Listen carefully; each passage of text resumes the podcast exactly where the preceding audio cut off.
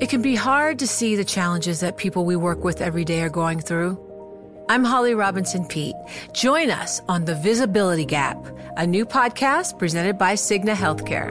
Download it wherever you get your podcasts. You know success when you see it, or you think you do the people in the spotlight. But what about those small business masterminds who succeed at making their money work harder? They do that by having a business bank account with QuickBooks Money which now earns 5% annual percentage yield.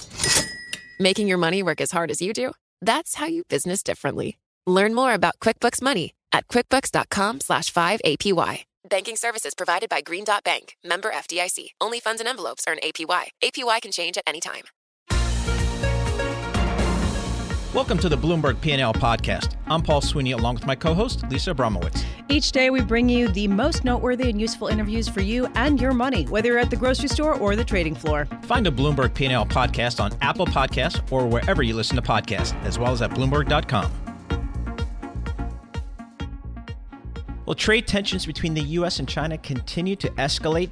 The U.S. Commerce Department announced that it has placed China's largest telecom equipment company on the entity list which denies U.S. suppliers from selling to Huawei without a license.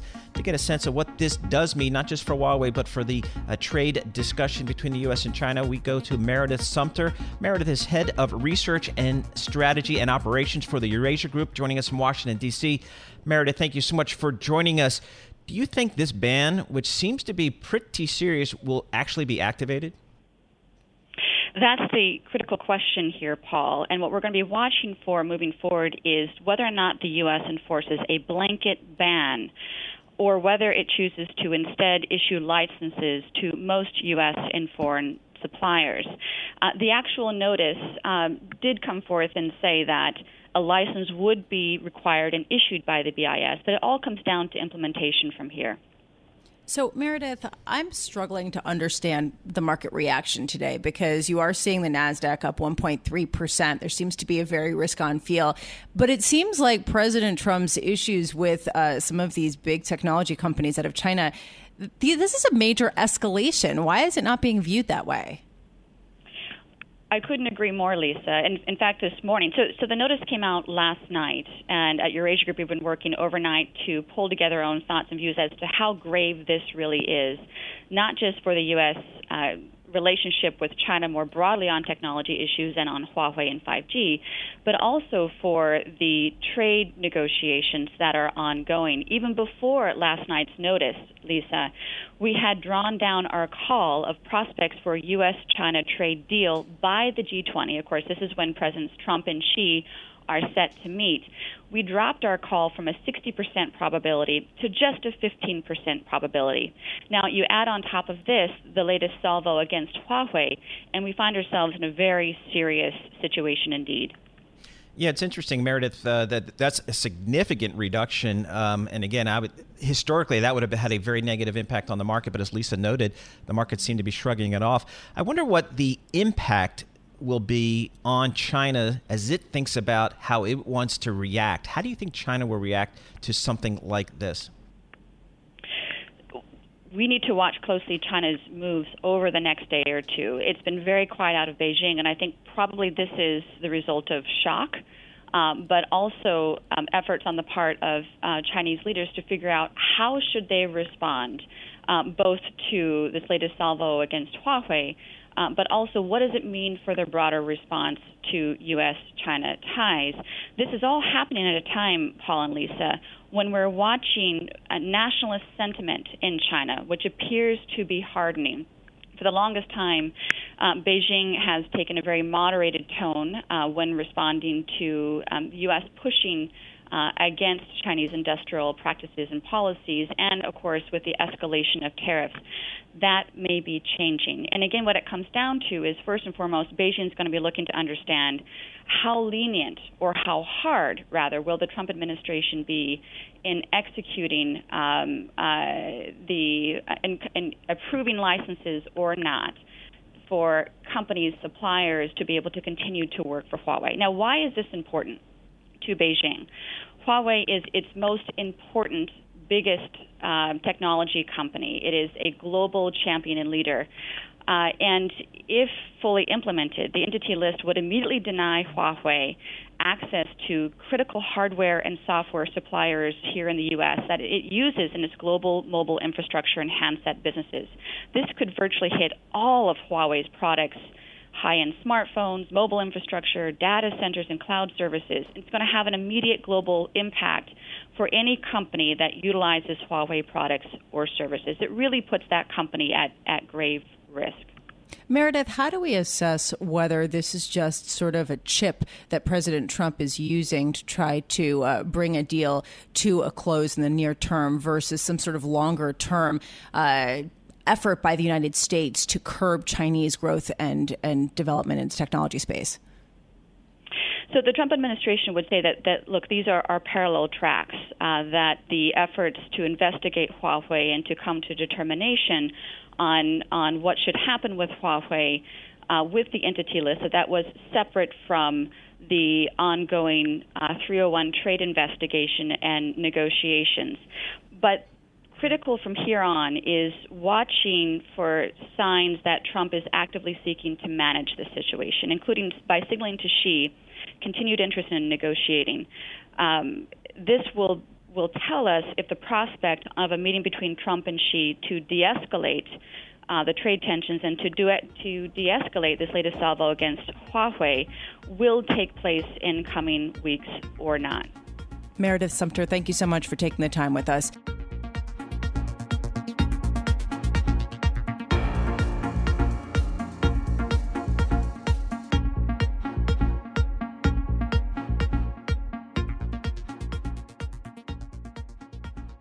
Well, the White House on Wednesday initiated a two pronged assault on China.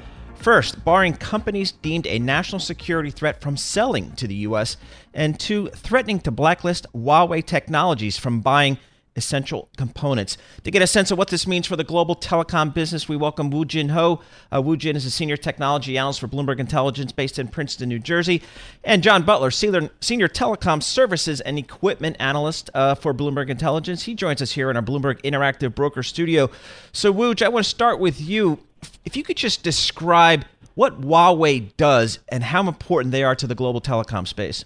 Hey, thanks, Paul. Uh, thanks, Lisa. So, so a couple of things. Uh, if you look at Huawei, the way I've always viewed Huawei is um, a, a, the, one of the fastest growing companies that Americans have not really have heard of up, up until recently. And what Huawei is is the number one telecom equipment supplier uh, globally. They're also the number one smartphone uh, supplier globally. And um, you know, from a supply chain perspective, they rely on um, a lot of the U.S. components uh, because even though they do make their own chips, uh, they can't make all of it. So uh, there is a global supply chain uh, implication uh, from this uh, from a potential ban. So I'm just wondering, John, from your perspective, which companies in the United States stand to benefit the most? I mean, certainly there's been a lot of focus on the ones that have uh, that have suffered as a result of speculation that Huawei could be uh, that could be banned from buying components here. So the immediate thought, Lisa, that I had when I heard this news was, "Gee, it's good for Nokia and Ericsson, which are not." U.S. companies, um, but they compete very closely with Huawei in the radio base station market. So, as all these networks in the U.S. initially and elsewhere around the world uh, later this year upgrade to 5G, the race is on between Huawei, Nokia, Ericsson, and Samsung to get share of that market. So, I think net net, this is good for Nokia and Ericsson the one thing to watch is what Woo Jin was talking about. There's a, the threat of a ban on the supply of U.S. components to Huawei. And so the question becomes how does Beijing respond to that if, in fact, the U.S. makes good on that threat? So, Woo Jin, how about on the chip side? I know, um, again, some of the big uh, chip makers, a lot of them U.S. based, uh, you know, list Huawei as a big customer. How are they reacting? Sure. So, um, I'm looking at my screen right now, and uh, half my screen is green and half my screen is red. So from from um, the red side, it's been uh, essentially all the chip makers. uh, anybody who's anybody in, in, the semiconductor space will supply to Huawei, especially given their uh, dominance in the smartphone uh, space and on the uh, the networking space, in particular in the optical space. So if we look at uh, companies like Neo Photonics, a small cap company, but they supply optical components to Huawei. They're about 40% of revenues. And on the other hand, we have companies like Skyworks as well as Qorvo, meaningful radio frequency chip suppliers globally. Um, you know, they're about 10% of sales. And then you have a, a, a a slew of uh, companies that provide anywhere between 2 to 3% of uh, total sales to Huawei. So, John, you were talking about how you know there is this sort of positive benefit potentially uh, to providers of 5G technology in the United States who are not going to have these restrictions on them. I'm just wondering, though. You also mentioned the retaliation from China. What are some of the potential uh, steps that China could take?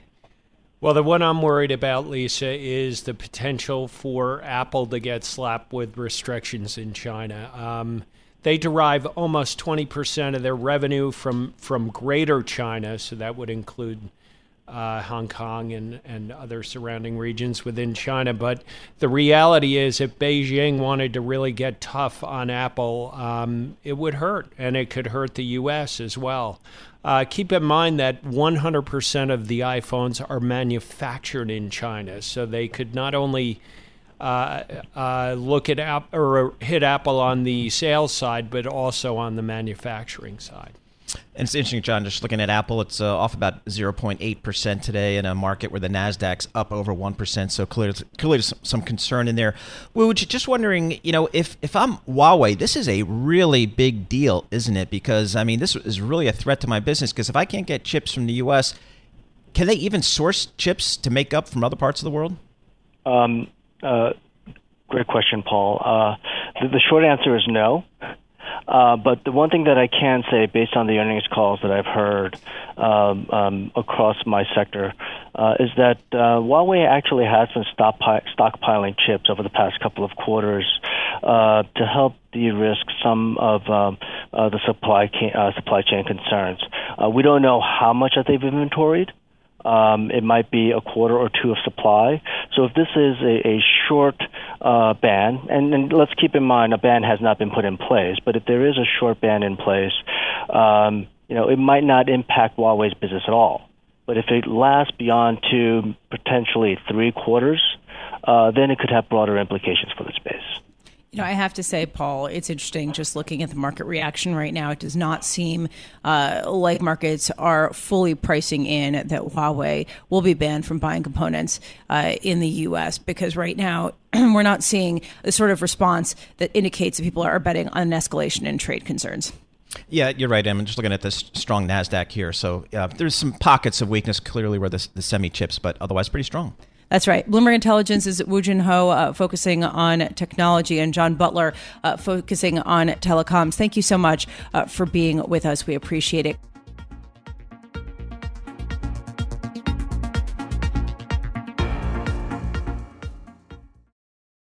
You know, it can be hard to see the challenges that people we work with every day are going through.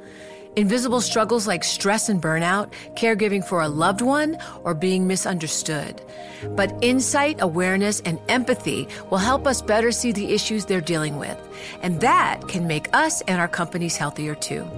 I'm Holly Robinson Peete. Join us on The Visibility Gap, a new podcast presented by Cigna Healthcare. Download it wherever you get your podcasts.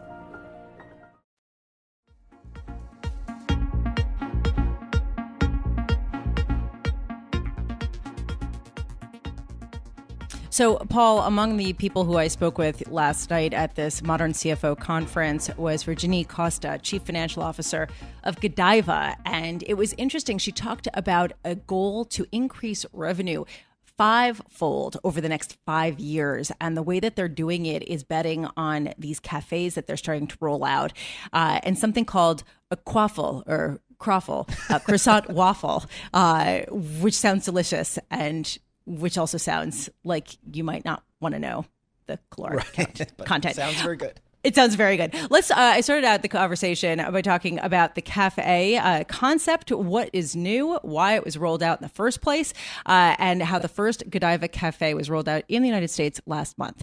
Let's listen to what she had to say. We decided really to open cafe for two reasons. Uh, first, because we had an existing base in Middle East. We have about 40 of those cafes in Middle East that were very successful. And in uh, here in North America, as you said, we opened up the first one uh, last month uh, with a brand new concept. And more excitedly, actually, we also um, now have an expanded assortment. So we have um, available about uh, two dozen of unique items and new items. One that I'm very fond of uh, is called the Croiffle. It's a trademark name. It's a combination of croissant and waffle because it's actually a croissant that you um, press in a waffle iron. And the beauty about it is that you can fill it uh, with either our milk or dark chocolate for an afternoon snack, or you can have it savory in the morning, your breakfast sandwich, filled with ham and cheese, three cheese, which is my favorite, egg, sausage, and Gruyere.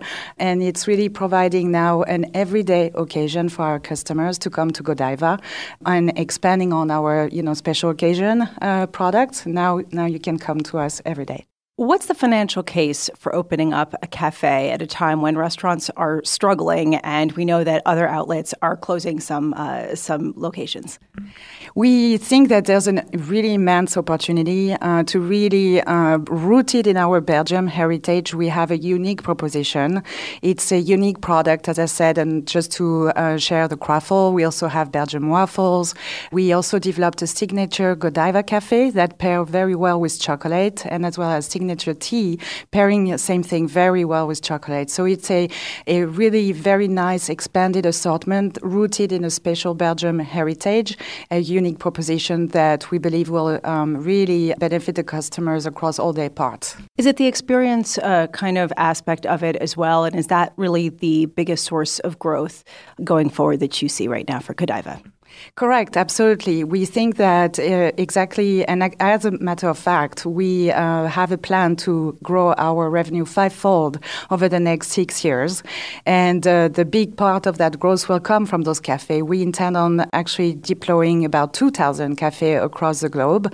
And, uh, and again, back to that opportunity to really have a proposition that is really bringing customers across all their parts. You can come in the morning, you can come for your lunch. We also have grab and go uh, you can come for your afternoon snack. So now we do have uh, really building on our special occasion gifting proposition. We really have a, a unique, uh, larger uh, proposition. One thing that we talk a lot about, aside from chocolate and, and wonderful quaffles is the trade concerns that have been picking up recently. And I, I, have to wonder with a food consumer company where I'm sure you import the ingredients from a lot of different places, how much do some of the trade tensions affect what you do? So the beauty of Godiva, and it's not uh, really well known, it's we are actually a global business. We are um, present in more than 100 countries. We have about 800 uh, retail locations. And um, the um, benefit of this is that, and with the international customer traveling, we are um, really benefiting from all the different elements that can, you know, happen in every piece of the world. Um, so being global business um, help and enables you, I believe, to have really uh, strong strong fundamentals to really be in um, any sorts of change uh, that can happen in some, at some point in some place of the world. What do you think is going to be the biggest challenge over the next few years? That's a very interesting question. I think what continues, and that's part of uh, what the conversation has been together, is I think, um, and with my hat as a CFO, I think what really matters is big data and how we will use and, and actually leverage big data. I think there's still a lot of uh, things that everybody is learning, either from a customer perspective, because you have access to such a lot of information, but as well as a enterprise, how to really leverage the data. So I think it's um, it's um, a challenge but as well as a great opportunity for everybody uh, as individuals and as well as professionals in an organization. Do you think that the big data issue is the biggest change facing CFOs right now? I think it's a big component of what um, has made that role evolve over already the past few years, and it will continue to evolve, I believe. How often do you actually eat Godiva chocolate? Because you're quite slim, so I'm wondering. And how often do you have quaffles? Honest. Honest uh, chocolates every day. I cannot help it. I have my, my favorite praline, and uh, uh, the quaffle is very addictive. Once you have tasted one, you want that for your breakfast morning every morning. So that's what you have every morning for breakfast? I try every morning a different flavor, I have to admit. May we all have your metabolism. Virginie Costa, thank you so much for being with us. That was Virginie Costa, CFO of Godiva, on their new cafe concept and maybe why you should eat quaffles every morning. I think that was my takeaway, Lisa. it sounds delicious, certainly. Uh, very hungry. Honestly, she elaborated a little bit on the panel about big data and just what that means for a retail brand, how you can predict people's uh, habits, how you can predict when people are going to be coming in and better cater to them. It just, there's a lot of opportunity with big data that a lot of particularly retail facing companies are exploring, but frankly, all companies. Uh, that was really interesting to me. Yeah, it's interesting. And, and just for the Godiva story, just to hear that, you know, the kind of growth they are forecasting for their company and, uh, you know, basing that growth on the cafe concept. So, a, a, you know, I would say a significant change in kind of their business model, getting into kind of the retail uh, side of, um, you know, chocolate.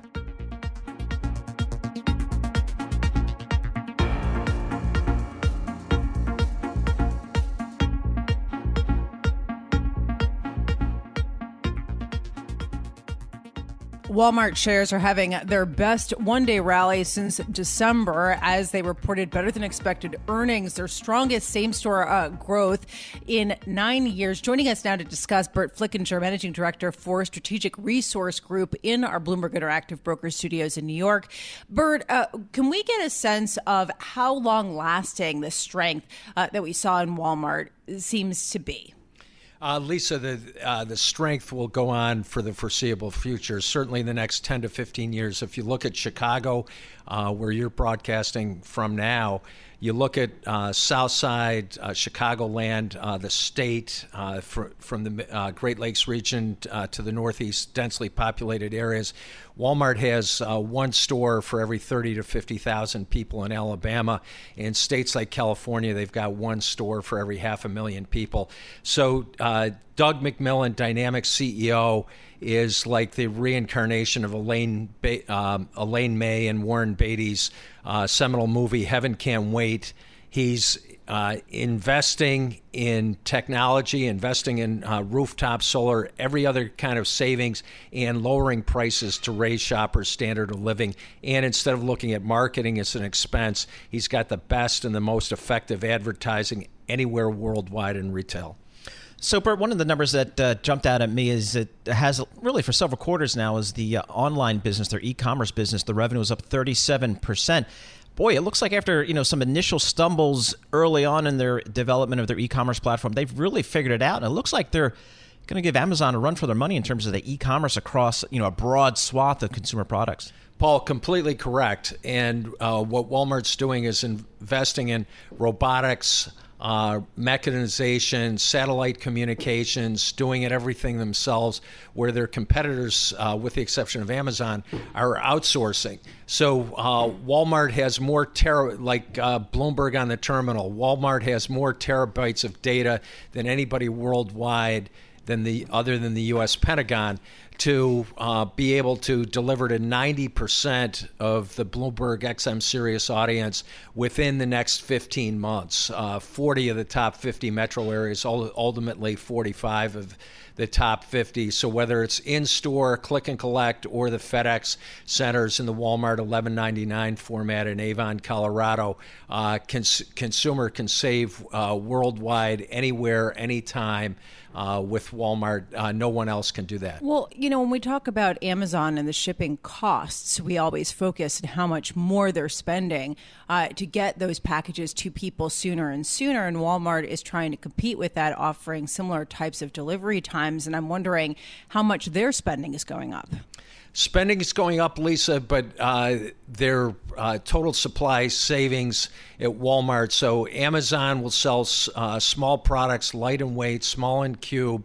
Uh, and make a lot of money. But if someone wants to order a baby stroller or a big bag of pet food, uh, Amazon charges a fortune. And part of the savings in, in Walmart's brilliance in being the low price leader.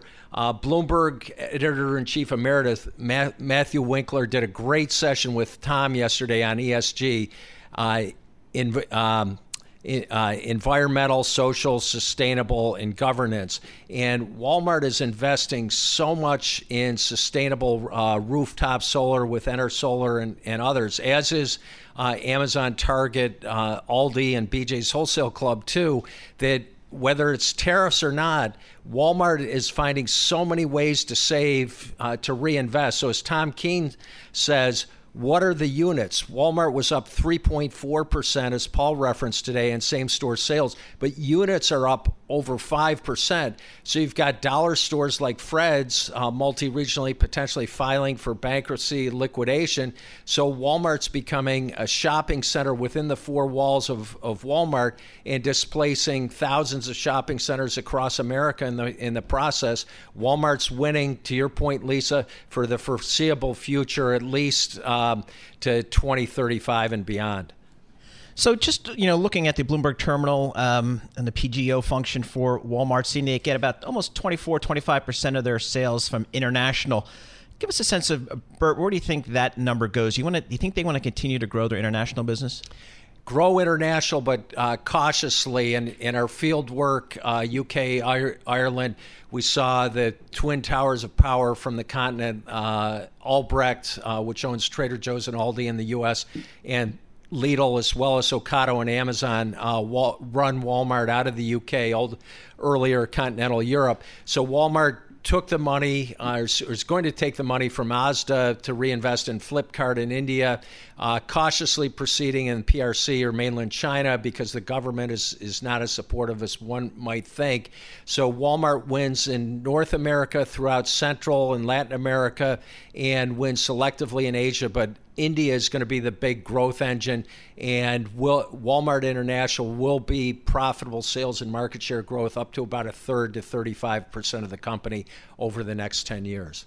Uh, Burt, uh, we would be remiss if we didn't talk about tariffs and Walmart's comments on the fact that they plan on passing along the increased costs of certain goods to consumers, and they expect consumers to uh, be able to absorb that. That was taken as really good news by markets. Can you talk a little bit uh, about why? Good news by markets, as the Bloomberg uh, terminal reported uh, today, Lisa. Uh, gross margins at Walmart are over 4% for the first time in a long time. Also, Walmart's offsetting tariff increases by going to key vendors, for example, in apparel on the Bloomberg terminal. Uh, cotton prices uh, the last two crop years are at historic lows. So, Walmart's saying, look, the cost of raw materials for the uh, suggested retail price are only 120th or 110th of the uh, product. So, you, the manufacturer, whether you find savings in cotton, whether you find savings in technology or supply chain or onshoring manufacturing in America, North America, or uh, using other countries in Southern Asia instead of North Asia to produce, uh, the effect of Walmart tariffs will be material, as you said, but not nearly as meaningful and, and to the point of almost being de minimis in this Gary Shilling deflationary environment where the cost of TVs and consumer electronics decline year after holiday year. Burt Flickinger, Managing Director, Strategic Resource Group. Thank you so much for joining us. We always appreciate your comments on Walmart and all things uh, retail.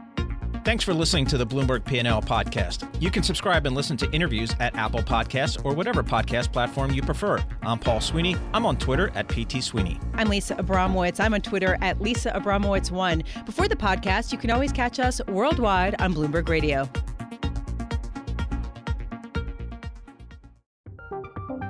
From Silicon Valley to Wall Street, the promise and perils of artificial intelligence are playing out on the world stage. But what will the next phase of AI adoption look like?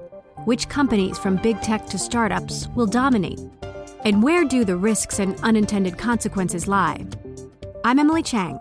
Join me at Bloomberg Tech in San Francisco, May 9th, to answer many of the industry's burning questions, alongside Snap's Evan Spiegel, Xbox President Sarah Bond, OpenAI's Brad Lightcap, top researcher Dr. Fei Fei Li of Stanford, and many more. More details and just a few tickets left at bloomberg.com slash techsf.